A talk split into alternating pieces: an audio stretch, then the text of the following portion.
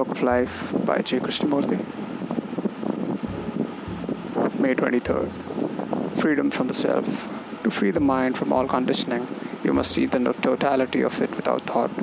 This is not a conundrum. Experiment with it and you will see. Do you ever see anything without thought? Have you ever listened, looked without bringing in this whole process of reaction? You will see that it is possible, impossible to see without thought. You will say no mind can be unconditioned. But you say that you have already blocked yourself by thought. For the fact is, you do not know. So, can I look? Can the mind be aware of its conditioning? I think it can. Please experiment.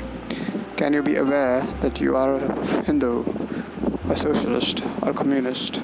This is that. Just be aware without saying that it is right or wrong because it is just difficult task just to see we say it is impossible.